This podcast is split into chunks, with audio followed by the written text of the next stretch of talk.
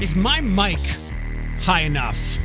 We Made some technical changes in the last week, and I've had to do some adjustments, and I hope that you're hearing me mixed with the others clearly. Um, it's 12.04 in an hour in real time. I'm going to catch up with Zach. You might know Zach.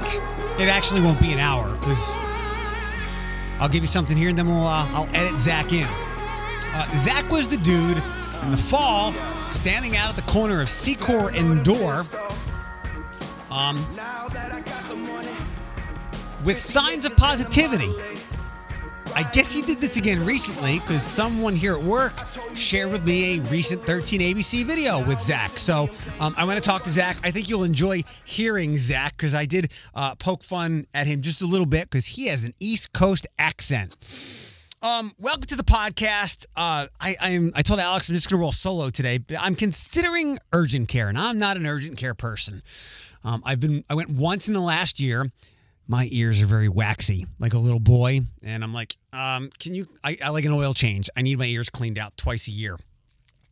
Um, I have an eye thing. Like my eyelid feels heavy. My vision isn't really blurred, only in the corner it's not so inflamed that I'm like, oh, pink eye, or but it, it, could be. I don't know. So I might roll to to urgent care later, and um, I'm gonna. I've been working on getting something blogish back into play.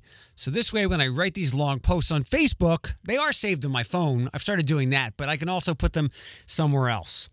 Um, one of my my life rules, and there are many of them. Remember, like um, don't get fancy with your orders at drive-throughs and fast food places. Like saying no onions is basically asking for them to rub it on their butt cheeks. Not everywhere, but I'm just, I'm just saying it's a risk I don't want to take. Um, don't make medical decisions when you when you first wake up. I used to do that all the time, and I had so many doctor's appointments scheduled, um, scheduled like on the phone with them before 8 a.m. There were so many times over with the morning rush before I got my anxiety. I, I was a hypochondriac. I'd be like, I I literally be waiting for a commercial break and going, Hey, can you get me in? I'm off the air at 10. I'll be there at 10:03. Um, and your brain's really not working first thing in the morning, so I do my best to not make any kind of medical appointment in early in the a.m. I did wake up at um, five and a little growth. My eye was kind of like crusted shut, but there's nothing there now. There's a little red, so I'll figure it out. Um, so a bunch of things to get to before we talk to Zach here. Some fun, some serious. Let's start with the serious one. Another perspective um, about Jawan Armour, the gentleman who we spoke about yesterday, who was supposed to be the lead violence interrupter um, between um, our city's residents and some of the dangerous violent neighborhoods and the city and police and so on and so forth. This is, um, and I almost, I almost always agree with the Blade editorial board, and I don't know who that board is specifically, and I don't know how exactly if it's writers who contribute to it and they write under the editorial board, the editorial board name, but it's an interesting perspective. And, and Alex and I did a back and forth on text uh, this morning about it. It wasn't so much that they were they weren't really questioning his past and his run-ins with the law. They brought up what I thought is a very good point, and I'm going to read this from remember the Blade news slide always free. But you've got to read you got to read it that day. You can't go back for articles. He starts his job as a target with few resources and no real plan, and without the ability to protect himself because he's not a police officer. Finally, it's not clear what he's supposed to do first or next after that, except somehow follow the example of the Chicago anti gun violence program that manifestly has not worked. So, Alex brought up the fact that she was concerned that the mayor might have rushed this whole thing for the optics of it. And I believe, at least as long as I've lived here, um, messaging has not been great by by the city, and I'm not pinpointing that on one person. I'm I think, and I can't give you specific examples. Maybe you can think of them, but I think local government in the in years past has gotten better than this. It's it's never the it's it's uh what it's never the it's never the crime. It's the cover up. In most cases, it's the messaging, and in this case maybe the optics and messaging were okay, but the nitty gritty details are not there because I think the Blade editorial board posed wonderful questions. He starts his job as a target. Maybe the police are not thrilled. Maybe more police will, are siding with a, a, patrol association, and they're like, "We don't want this dude out there doing this." In a sense, he is doing their jobs, but he's trying to make their jobs easier in some way. Again, he's a, a conduit. Um, also, this part was super stark to me, and without the ability to protect himself, I don't know if he is going to have what is it, CCP, uh, concealed weapon. Like I don't know if he's going to be carrying a gun. So if, if there is a testy, heated situation that he is supposed to intercede in and try to calm down, I mean, people might pull out weapons, and all he has to protect himself is are his words. But again, that's what he is supposed to be very proficient and efficient in. Um, and then the last thing, yeah, what is like, what exactly do you do? Uh, do you do? Uh, somebody passed along a job opening to me the other day, and job openings these days are ten thousand pages long. It's so they can give you all the. It's so that almost anything will fall under the purview of that person's responsibility. And then when you go, that ain't my job, which please take that out of your vocabulary. It never works. Find another way to protest. That's not my job is not a great attitude. Even if it's not, find a better way to to go about saying something besides that. Um, but yeah, like w- let me see ten thousand words. Let me see a thousand words about what he's going to do, or and maybe there was a PowerPoint given um, exactly how he is going to do in certain situations and not others. So I, I think the the Blade uh, editorial board brought up some extremely valid points about Juwan Armour, who I, I hope at the very least, like, regardless if you disagree with his hiring, the position in general, all parties should want what the city is hoping for him to achieve less gun violence. And uh, I know Chicago was like the murder capital of the country, and it was just killings after killings after killings.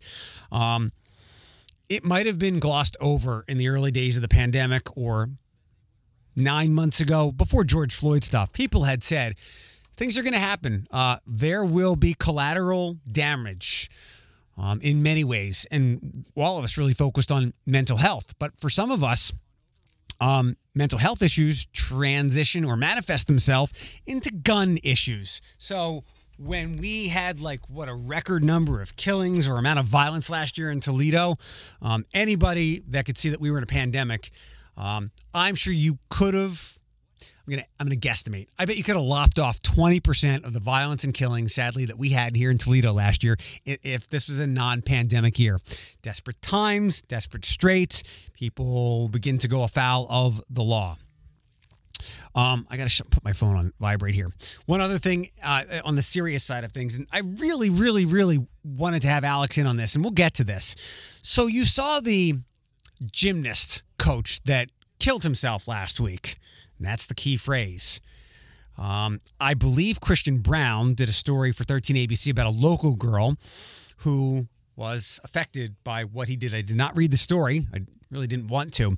Um, she said that she did not feel that justice was served. And I 1000% understand that perspective.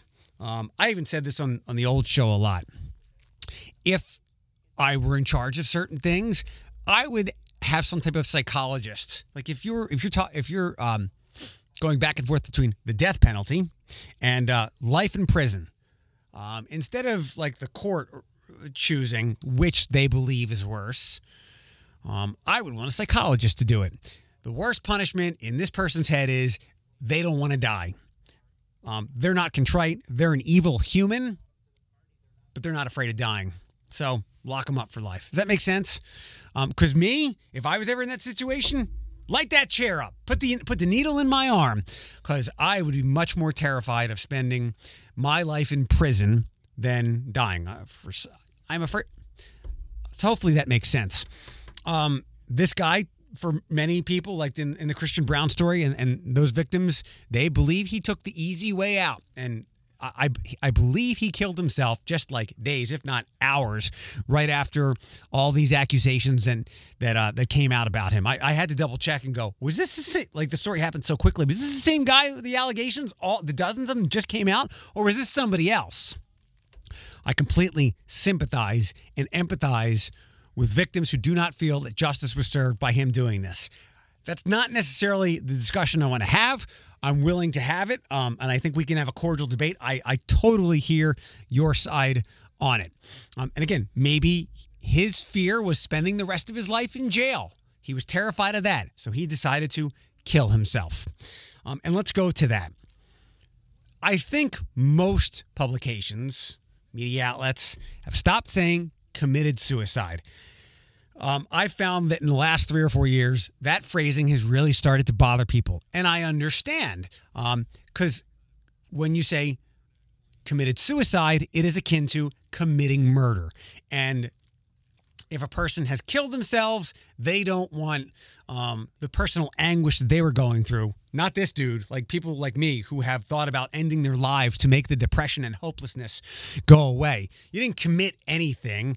Um, your brain was all messed up. We didn't get you the right help. We didn't get you the right medication or therapy. And sadly, the only way for that person to end the pain and despair, and again, I've been there, the, the crippling anxiety is to end their life. So I can understand why the change from committed suicide to other things. You don't want to you don't want to equate committed mur- committing murder to committing suicide and vice versa. So the word that many people have, the phrase that many people have adopted is died by suicide. That one I don't it doesn't make grammatical sense to me. I guess you could be you could die by drowning, die by auto accident, but to me those aren't necessarily they don't roll off the tongue neatly. And I get I am quibbling over here over phrasing. I get it. It's just something that sticks with me, one of my little idiosyncrasies. So can we have a compromise? And I saw a handful of media outlets do this. And this is what I wanted to talk to Alex about, but I'm glad you're here and your perspective is always welcome. Uh, can we just do kill themselves? Like that, that I realize that that is not, that shouldn't be as offensive to you and, or others where it's a sensitive topic as committed suicide. So when I talk, when I, I'm aware of this and I try not to, and I try not in discussions, particularly mental health ones, I try to avoid at all costs saying committed suicide, but I do not hesitate to go, he killed himself. He killed himself. She killed himself, or she killed herself. Um, so could that be a compromise? Could he or they killed themselves be a neat compromise between the weirdness of died by suicide and committed suicide? Thoughts, feedback, always welcome.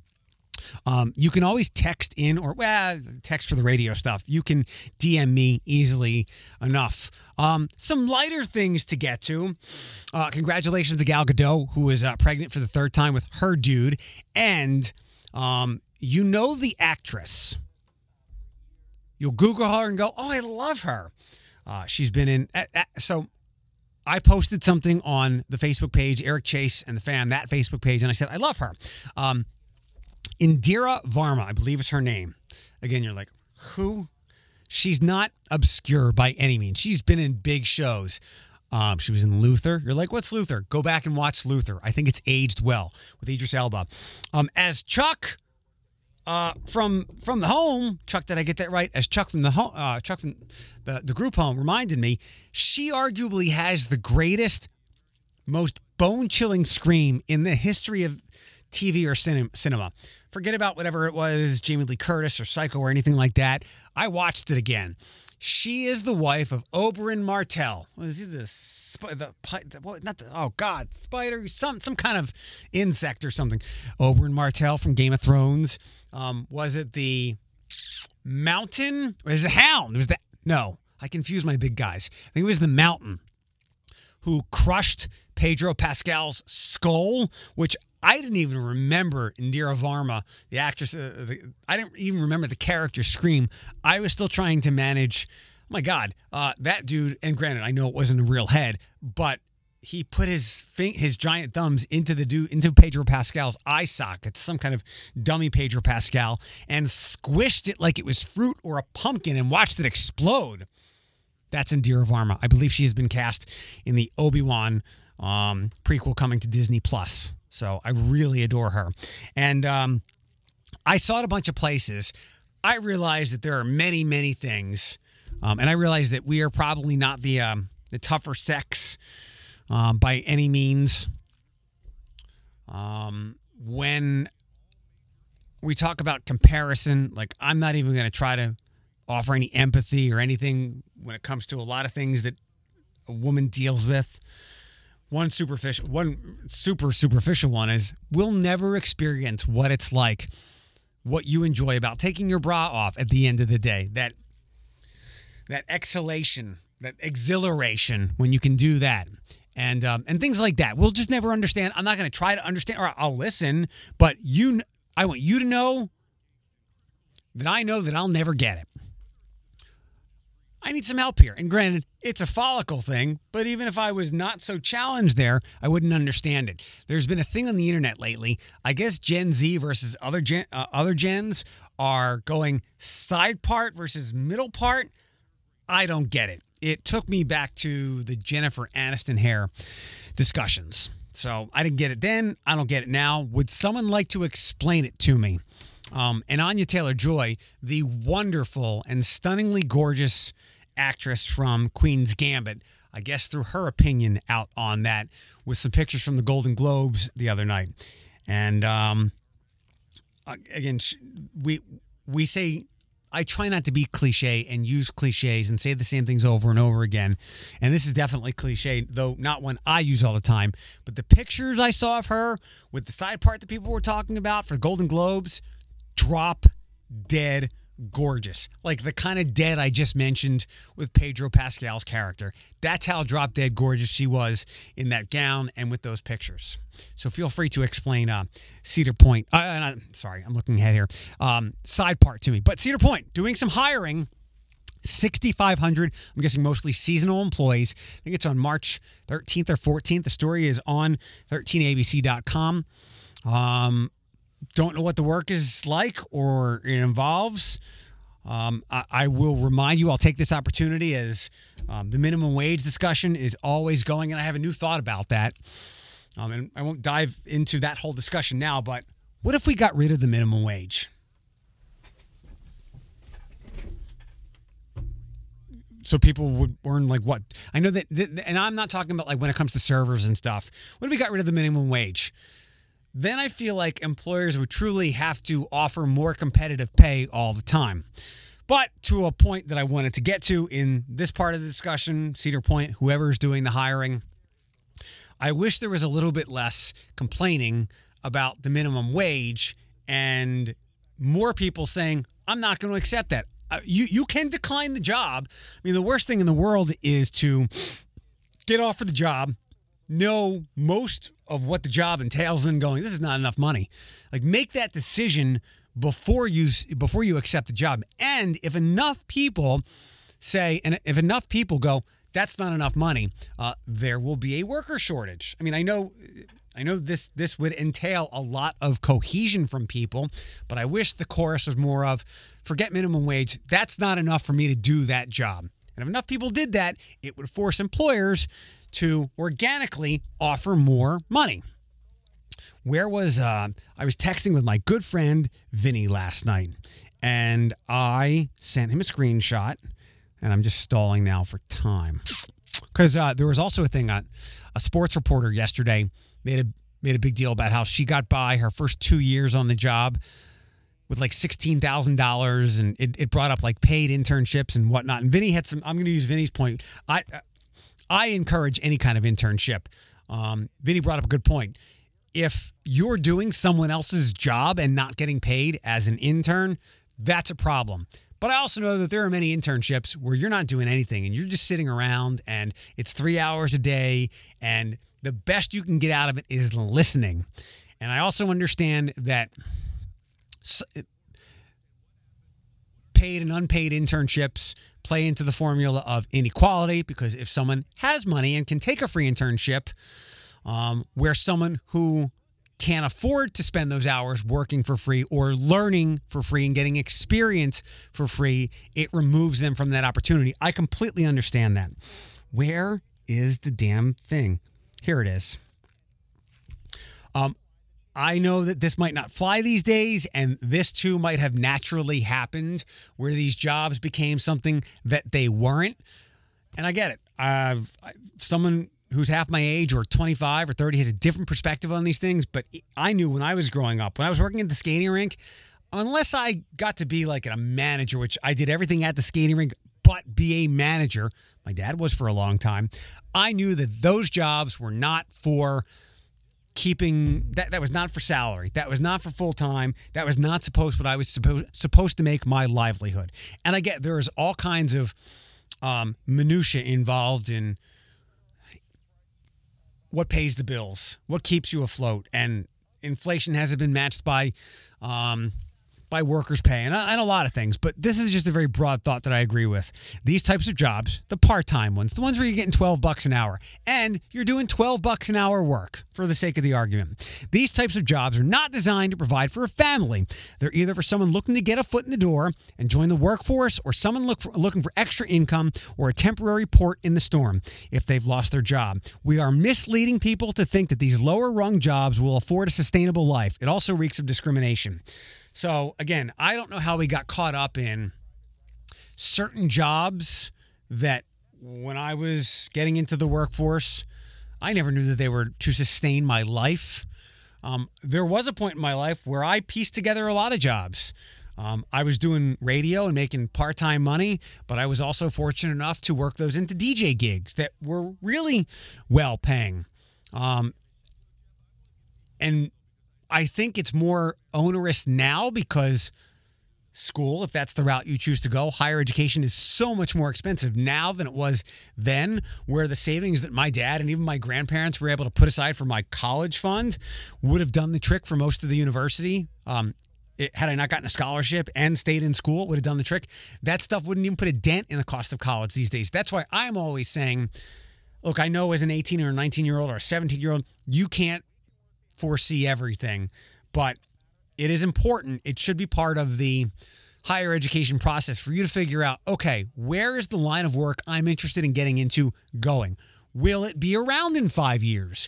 Will the pay go down in 10 years? Is this worth me taking loans upwards of fifty to hundred thousand dollars? How and when can I get that back? So, and I know there are a lot of spokes that go. It's another octopus issue. In fact, it's like two octopuses tied together with all the things that go into sustaining a lifestyle in 2021, paying for higher education, doing higher education at all, getting a job because it's requiring higher education. But so there's a lot of things in there. But again, I go back to the power of no.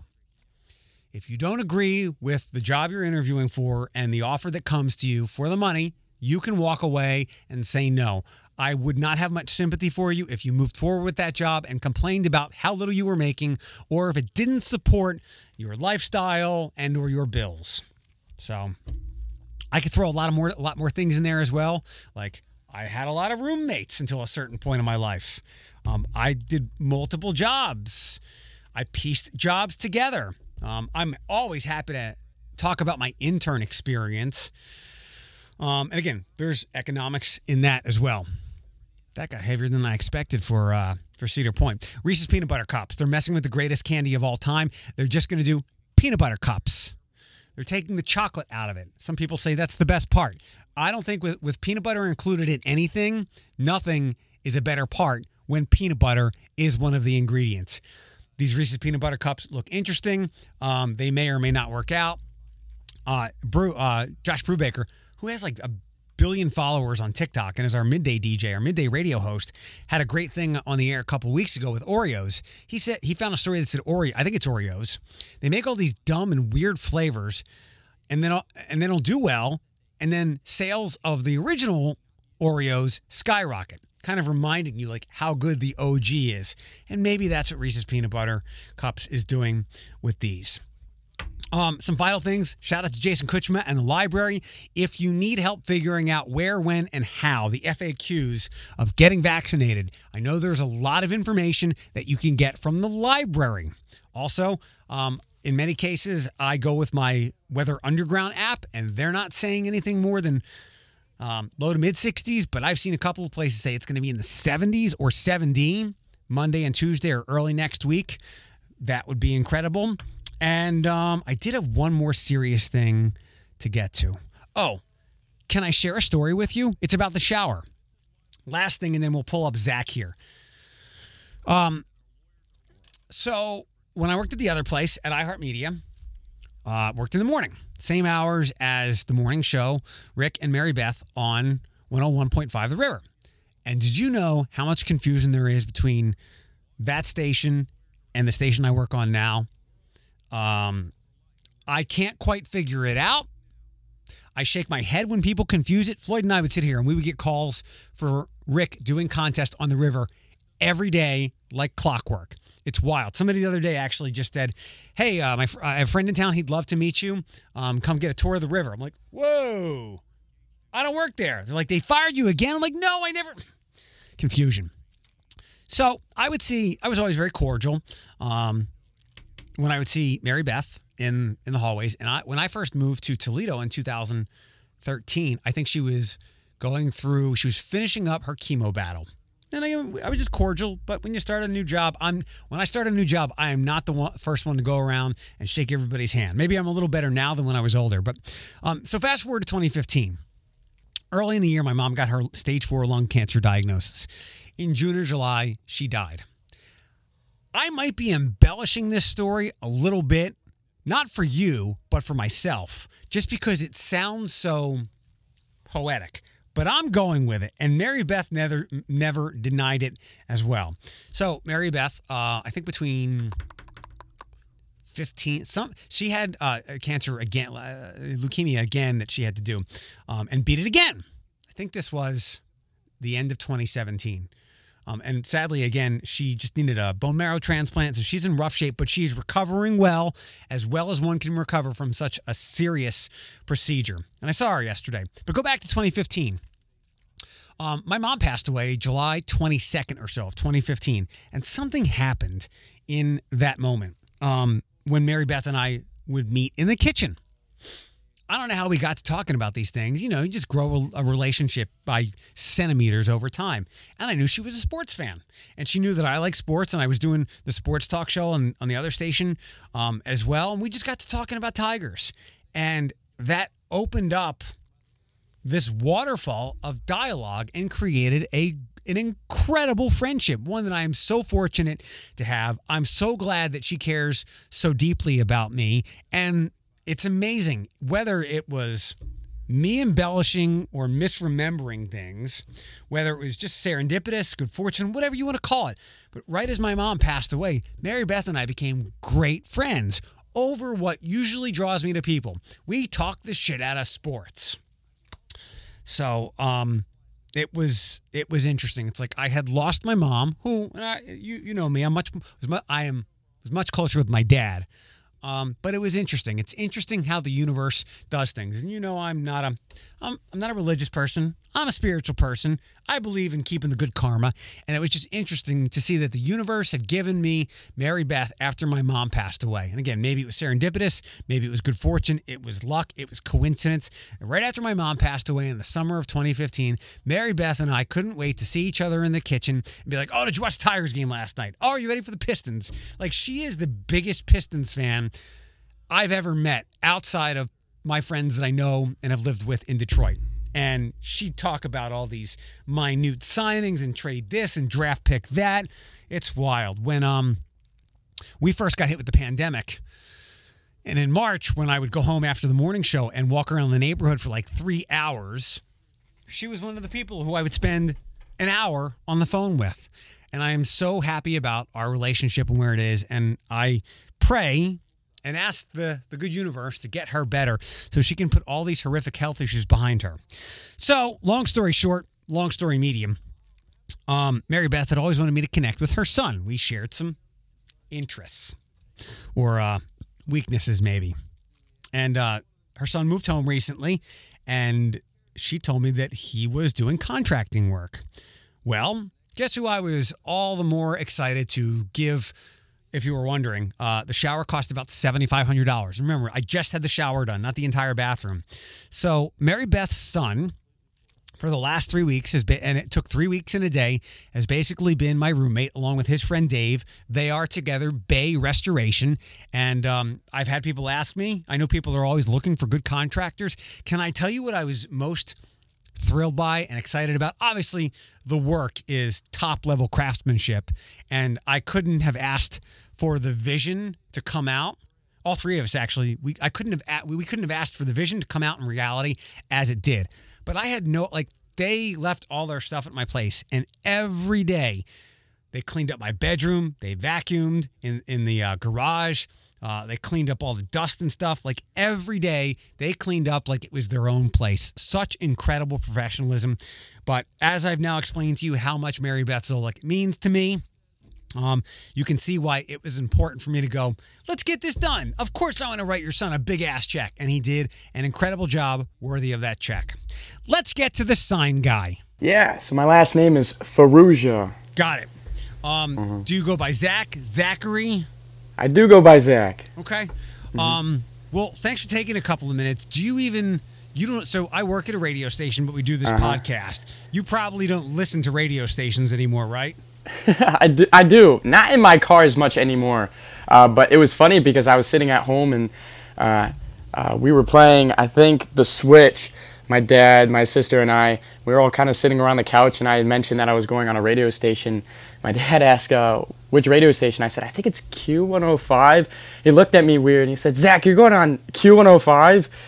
And I just sat there, sat there. I was like, I, I, is that a is that a good radio station? And I looked you guys up. I was like, oh my god, I listen to you guys all the time in my dad's car. So I was super thrilled about that, and um, it was funny because uh, now now I'm here and now the nerves are coming in and Oh, you'll be fine. You'll You be know what I'm fine. saying? I, I actually have a lot to ask you, and I, I Yeah. uh, every time you you say something, um, you'll set off my East Coast ears. so I'm originally from Philadelphia. okay. Um, and when I get, my friends tell me when I get super excited, or people that Yeah. listen to the show, they say when, when, when I get super excited, I, I like lose my ability to keep that that uh, that accent from coming out.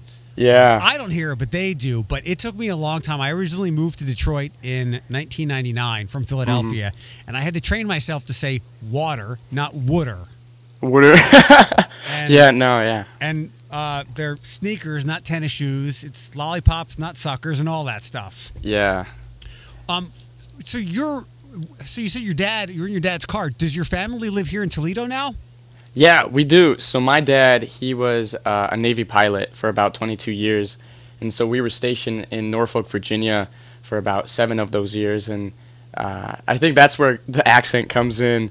Um, but after my dad retired, we moved out to Maumee, Ohio, specifically, but Toledo, Ohio area, just because my mom's side of the family's in Ohio and my dad's side is in Michigan, and it, it was kind of just really nice for that realization that after his retirement we were going to be around family again, and so it, it's super, it's super nice to kind of you know I'm in college, but at the same time uh, I'm still living at home. It's really nice to have the whole family, the gang, back together again, and we've been living here for about five years, and I love every second of it. So. What do you? I'll I'll go in the reverse. What do Mm-hmm. you miss about back back east? Back east, to be real with you, probably the beach. Um, I haven't been around the beach for about, well, since I moved. And so I, I just really enjoyed, uh, especially that I have three sisters, uh, no brothers, very blessed for that. Uh, but, you know, my mom would, when my dad was deployed, we would go to the beach all the time and have some mini family vacations. Uh, there was a, you know, I'm big into seafood as well. So when we were stationed out in Norfolk, Virginia, I, I looked forward to going out to Captain George's, which was a restaurant out there, and um, but the beach, uh, the hot sun. It's pretty cold here in Ohio, uh, especially after that snowstorm. Oh my goodness, I miss it. I always compare it to people. They tried to get me to go. Um, when I first moved here, they're like, "You can go to the lake." I'm like, "Yeah, but and it's water and there's a beach, Yeah. but uh, unless England is on the other side, it's not my kind of water." Yeah. And um, like you, you know, when when I was growing up back home, back east, like our Mm-hmm. coldest days are 28 degrees, and then it pops back up over freezing.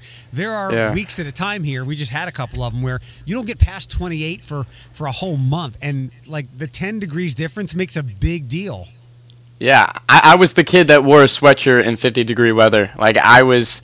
Uh, th- this weather is by far something I'm not really used to, especially after living here for five years. So I understand that completely, 100%. You're not going to get used to it. Uh, don't even try. Just, Yeah, I just won't. complain all winter like I do. Um, so, any uh, any restaurants or chain things that you miss from back east? What was the the seafood place you mentioned?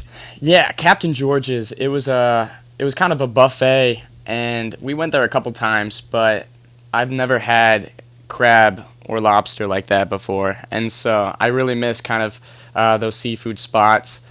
Uh, you know, I think there's um, I think there's a place out in Waterville, a restaurant that has good seafood, but I mean, I I, I think that's kind of what uh, I miss really most importantly. What uh, what beaches did you go to back east? I uh, once I, once I got to a certain age, I stopped going to the Jersey Shore, and I'm like, Ocean City, Maryland okay. is like I I retired from the Jersey Shore and started to go to the Maryland beaches. I think I think we really just went to the Chesapeake Bay, uh, Virginia Beach area, uh, just because the Navy base was around there. Sure. And so we had uh, free access on certain spots of the beaches, which was super nice. I mean, the beaches were jam packed, uh, but there are certain spots where we we could go, and um, I I think one of my fondest memories growing up was going to all the different lighthouses, uh, Yeah. the abandoned lighthouses. Uh, that that was super fun, especially a, as a kid. I remember being on top of one of the lighthouses and looking over and seeing all the dolphins in the water. It was a really great moment. But Where's your where, where, your mom's from here? You said. Where's your, where's your dad? Yeah. Where, where are they both originally from? yeah, so my mom uh, is originally from Toledo, Ohio. My Okay. dad, uh, I'm pretty sure I can't remember specifically in Michigan. It's about an hour out from here. Uh, but it, it's funny they they met in Arizona, so they weren't even in the area when they first met. But it's kind of nice how everything worked out. Uh, but Ohio is nice, yeah. I hear I hear hints of like all different accents in your words. Yeah. up up and down East Coast, you're just like a fusion of of all of those. And, uh, bef- before I ask you about uh, about sign stuff, I saw. I, Of course. I, I think I, I correctly saw. Um, you're interested in the in the arts and you want to act. I am, yeah. So let me ask you this: We are not necessarily a hub for that. UT is not necessarily known for that. It's it's great Yeah. uh, engineering school, great for the medical profession. Mm-hmm. What? Uh, how is your journey getting into acting going here in Toledo, and what are some of your aspirations? Of course, yeah. Uh, I think for me, when I was first looking my senior year, I wasn't even looking into the arts. I just wanted to kind of be exactly like my dad and join the military. But due to some medical issues, I had to find a different, different occupation during that time, and just was really into writing scripts. My sophomore year of high school, it was kind of just a side hobby, and saw that UT had a film program. Of course, just like what you said, uh, we're not really known uh, for the arts as of right now. We're kind of slowly climbing the ranks here, but it, it, it's nice because number one, tuition isn't as bad as it would be. You know, I was looking at uh, the New York Film Academy at some point, and I, I remember kind of looking at that and being, man, sixty thousand dollars a year is not kind of what I'm trying to do. But UT, uh, after talking to him, offered some good scholarship money, and it's nice kind of not being, uh, you know, the small fish in the big pond. Sure. You know what I'm saying? And UT has amazing professors. Uh, one of which right now, Matt Foss. I'm in a couple classes with him, and it's just phenomenal uh, what they can teach you. And you can really get a degree anywhere, but you know, UT has really offered me so much as of right now as an aspiring actor, and hopefully someday uh, director. But I'm just really taking it one step at a time. I'm also trying to get a certification as an EMT and a firefighter this summer at one of the local firehouses. It's just with the whole pandemic, they're not really doing a lot of Sure. ride-alongs. I uh, I have some friends with TFD. Um, Yeah. A guy that I had on the podcast recently, Paris Devon. Paris is a great dude. Um, I'd be happy to connect you with him. He can answer some of your questions about like Mm-hmm. what his life is like and um, figure out if that's for you because that's that's great to, to do both fallback position or not. But um, that's awesome to have those different aspirations. Yeah. No, yeah, I, I enjoy the whole uh, the arts field. You know, kind of. I, I'm not really the best at interviews and all that uh, fun stuff, but I think for me, where I'm at right now in my life, all I really want to do is kind of be a part of projects, whether it's acting, directing, anything cinema related, even you know volunteer work. I just want to be a part of stuff that helps the community and uh, something that can really uh, you know, change someone's life. I think cinema is something that really has captured my my site, you know, the past couple of years just because it's something about being a part of a project where you can really just change someone's whole motive that that next week. I remember growing up and seeing a bunch of films and basing my my week off of the main characters and just kind of where I'm at right now. It's what, something that really interests me. What mm-hmm. kind of movies have turned you on recently that uh, that you try to share with your friends? I'm sure maybe you're a little bit mm-hmm. more highbrow with your Hollywood interest than your friends are. yeah, um, you know, just with school, I haven't really been into watching a lot of films recently. I know one of my favorite films, uh, Patch Adams with Robin Williams, is something sure. that's really kind of changed my whole motive of how I want to live my life. And it, it's the simple things of just, you know, being there for somebody or uh, making someone's life a little bit better than where they could be. That excites me more than anything. And I think cinema cinema can really offer me that. And I'm just really looking forward to kind of where these next couple of years can take me. I have a couple internships lined up, and uh, I really can't say too much about those yet because they're still kind of in the process with the whole sure. pandemic. Uh, but I'm looking into uh, a couple acting agents, uh, hopefully this upcoming fall. But you know, just taking tiny steps at this point. Um, yeah, it's the right plan because our, our world, even though it looks like we're getting to the end of this pandemic, it'll be changed know, forever, and everything yeah. is still kind of fluid. I, I am kind of curious. So I have some some mm-hmm. friends um, who you might like a lot because they're they're film nerds. Um, my one friend, my one friend Justin, he used to work at the art museum. Now he does some social okay. media stuff for for Michigan. Mm-hmm. Um, mm-hmm. He was the only person on my Twitter timeline that was excited about the Golden Globes the other night. He's that kind okay. of film wonk. I'm yeah. curious. He uh, he and some other people that I know went to and really enjoyed the media program um, mm. at, at BG. What made yeah. you choose UT over maybe looking at BG?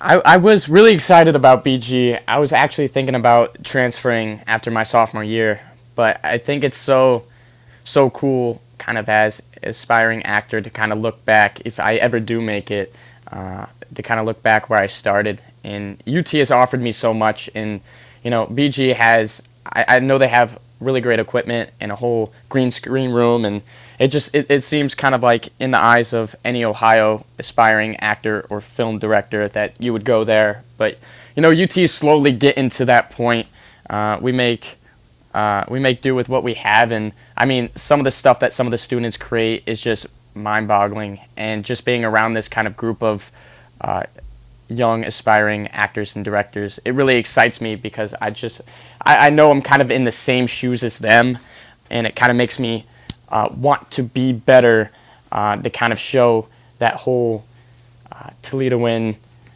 Uh, you kind of see what I'm saying. It's yeah. just UT has yeah. I appreciate uh, what I would say is your is your um, ambition to be yeah. a part of something that is on the way up, or you want to be part. You want to be part of like one of the classes that people talk to, talk about. Exactly. look, I don't know yeah. if, if, UT's uh, Media and Arts program uh, mm-hmm. will ever be up there with its engineering and its its medical programs, but maybe one day mm-hmm. it will be higher than it is now, and people can look back at people like you and, and your other students and go, "These are the ki- these are the guys and girls that made it what it is now for us." Exactly, and you phrased it amazingly. I, I, started talking. I'm like, man, I really don't want to throw any shade on UT. it's it's but fine. yeah, it's fine. And I, I appreciate your uh, your your pride not only for the school but seemingly mm-hmm. for the mm-hmm. area as well. And you've gone you said yeah. several times you you want to make somebody's day. And now let's go why you're why I asked you to come on. So of course, um, yeah. Somebody sent uh, our our boss here at work sent me a video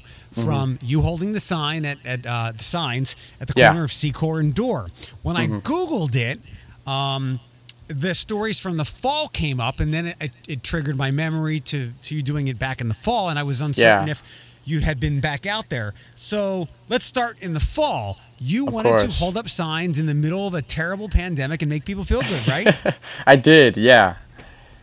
Yeah, no, it, it was kind of funny how it all started, uh, which, you know, we, we can totally dive into if you want. I do, but, I do. That's the fun thing about yeah. podcasts. We can talk about anything and say whatever we want. no, I, am telling you, man, I was so nervous coming on. I'm like, I've never been on a podcast before. I have no idea how this goes. But yeah, kind of leading into that, I think for me, uh, last year, uh, for a lot of people as well, it was it was really rough, and I know a lot of people kind of uh, deal with anxiety and stress a lot differently. But I, I feel like I tend to just overthink a lot, and there are certain things happening in my life that I was really trying to figure out during the time, and one of which was why I'm here. You know, what's my purpose? And so I, I think it was around, I can't remember when I first started, but it was definitely during the fall. I, there was one night where I was kind of sitting in my bedroom and I was trying to study for an exam that next morning, but really couldn't wrap my head around it just because of everything going on during that during that moment. And uh, reached out to a couple flashcards right across from me and just started writing things I wish people were telling me. And uh, you know, I, I wrote th- certain things like, you know, you're great or you look amazing. Uh, and I got to about 50 of them, and I was getting pretty emotional during it just because of everything going on. But when I looked at the flashcards, I was like, man, I really wish other people could see this as well.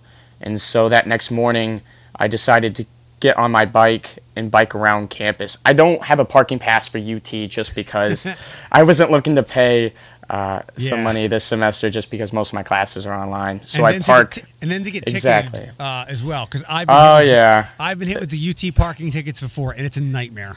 It's happened a couple times for me, but uh, luckily I am a part of a fraternity fraternity at UT uh, Sigma Phi Epsilon, and they're a great group of guys and offered me a room at one of their townhouses, which is a blessing because now the walk is it's it's about a 20 minute walk to campus and it's it's not entirely bad but of course when it snows and the sidewalks are plowed uh, i'm basically like a rabbit hopping through the ice uh, which is always fun to look forward to when i wake up but yeah that next morning i got on my bike and just started biking around uh, ut's campus handing out the cards and the reaction that i got from some of the people that i met was uh, it, it was just crazy. I remember actually going up to a lovely female uh, who was sitting on a bench with her dog and just biked up and you know I just I thought I was kind of being super weird invading people's spaces but you know I just thought people needed to see it and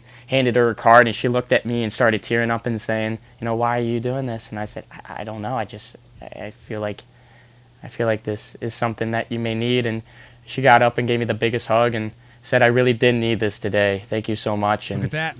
Yeah, and just that kind of reaction really changed uh, my motive. And, you know, I sat there uh, driving home in my car and I was like, man, I wish I could do something more. And actually, on the side of the road, I saw someone, someone spinning a sign and uh, was like, what if I just put positive words on a sign and just stood somewhere?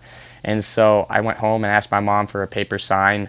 And the next day, at around I think four o'clock, I stood around Barnes and Noble just because of you know traffic that kind of builds up during that time, and stood out there and was so nervous. I cannot express to you how nervous I was going out there that first day, just because I didn't know how people were going to take it. But I am beyond blessed on how many smiles I was able to create just in that time period. I mean, just for an hour, uh, you know, there was a comment I, I, try to stay away from social be- media as much as I can, just because of the negativ- negativity sure. that can come from it.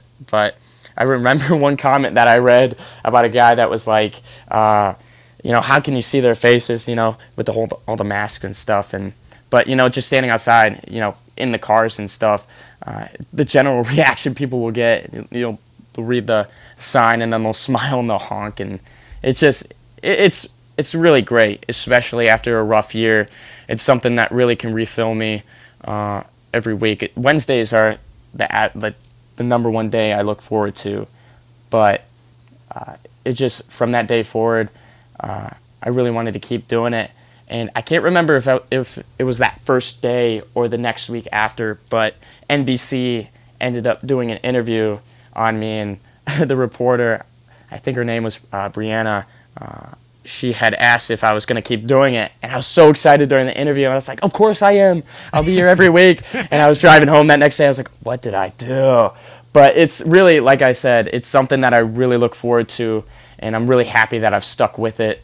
Uh, the weather was super bad for about a couple weeks in the beginning of the semester. So, of course, I really couldn't do it. I just didn't want to distract anybody from driving. Sure. Um, but uh, rain that's or shine. That's a great thought, yeah. by the way. Like, I don't, you're, you're a very, uh, what's the word I'm looking for?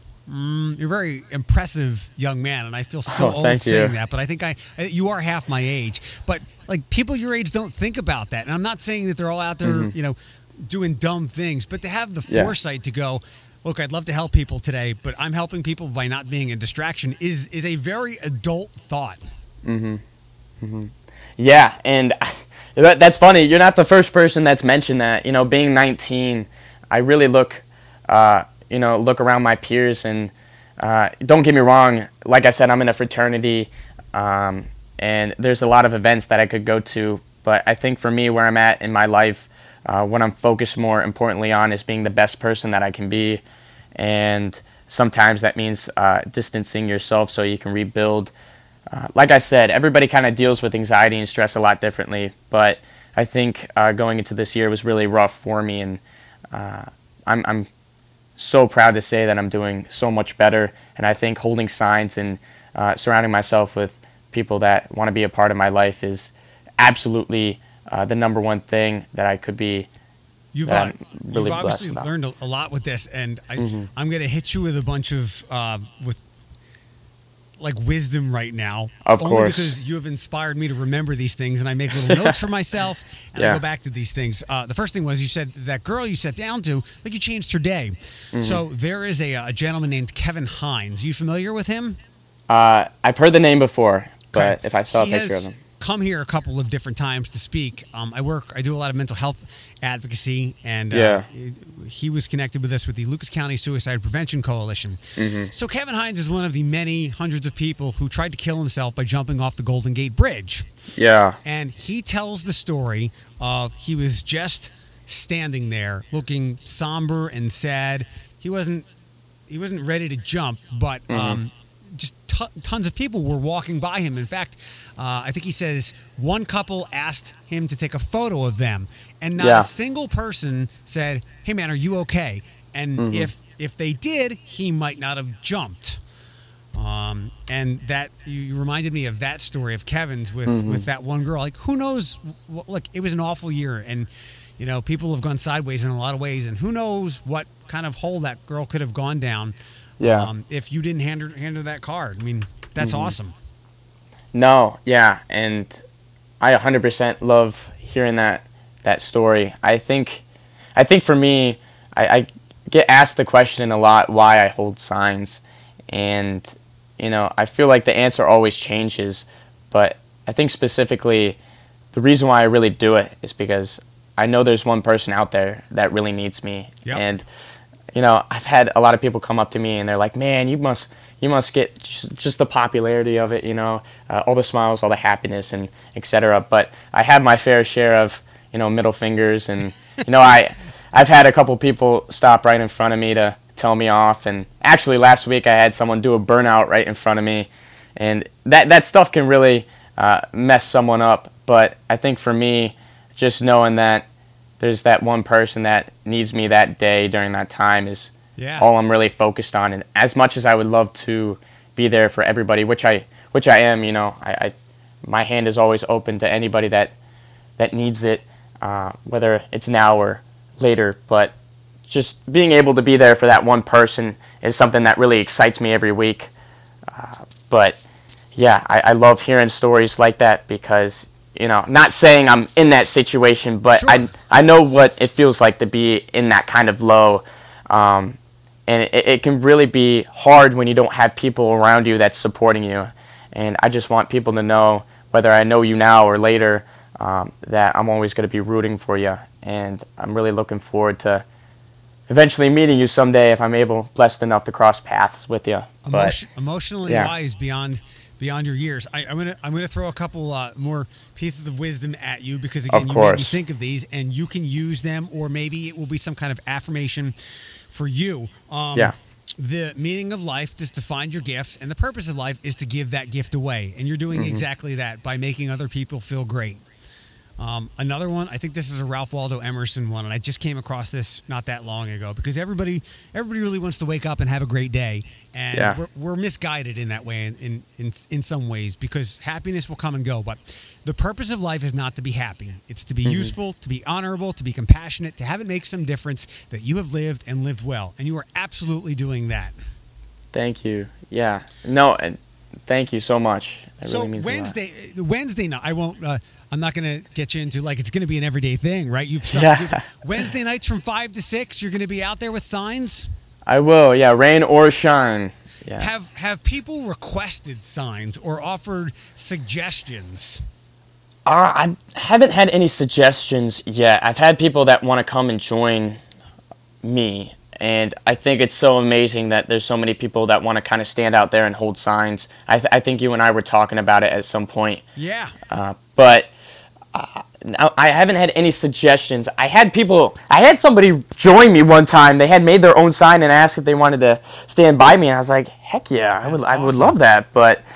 No suggestions yet. I'm, I'm willing to take suggestions. though. Stick with what works, um, and, and you'll find other things. W- one more thing that you reminded me of. So Yeah. when I do, uh, I do a lot of talks, and it's usually for a lot of high school and middle school kids. Mm-hmm. Yeah. And I I do a little experiment because these are things that I had learned as I was as I was battling a lot of depression Mm-hmm. and anxiety. I t- I was the prototypical kid who was terrified of the dentist, like crippled with fear and anxiety, and I overcame a lot of things. Mm-hmm. Um, but there there's a little trick that I do where I ask the kids or the school. I go, who who wants to volunteer and stand up here with us for a couple of minutes and be kind of like a co-presenter. And Mm-hmm. the kids that raise their hands, I tell them to screw off. I get the kid that is bashful and Yeah. turtles up, and I pull that kid up here, and I, I pull that kid up to stand with us. They can stand off to the side, and I say, on a scale of one to ten right now, how high is your anxiety? And most of them are like a billion because they're nervous Yeah. as anything. They don't want to be called on. And then mm-hmm. we go on with our presentation, and then, then as we're getting close to the end, I look over to them and say, "So on a scale of one to ten, where's your anxiety?" And they're like, "Not a billion. Because mm-hmm. as you've found out, you can make your anxiety go away. It's a it's kind of a, a cognitive technique called immersion or flooding, where you just sit through your anxiety long enough, and you realize it was lying. Like ninety eight percent of it was was lying to you. Mm-hmm. Mm-hmm. Because when you, like you said, when you first went out to, when you were hitting the hard streets of UT, you were terrified, and now you can't wait for Wednesdays. I know it's the day that I look forward to every single week, and it's tomorrow too. So Yeah. I- I'm really excited to, especially I think 13 ABC just did an interview uh, on spreading my message, and you know I was looking at their website. Like I said, I try to stay off of social media as much as I can, but I had scrolled through to see the video one one more time, and it was at like 20.2k likes, and to me that's a lot. Yes, and is a uh, lot. and just knowing that there's a lot of or 20.2k views my bad but still though that there's people out there that know that i do this now it's something that it could be a lot of pressure but it's something i am really blessed that i'm able to do now because this just started for you know this was just for me um, uh, not for me but I, I think part of holding signs, uh, what I've realized is it's helped make me a better person.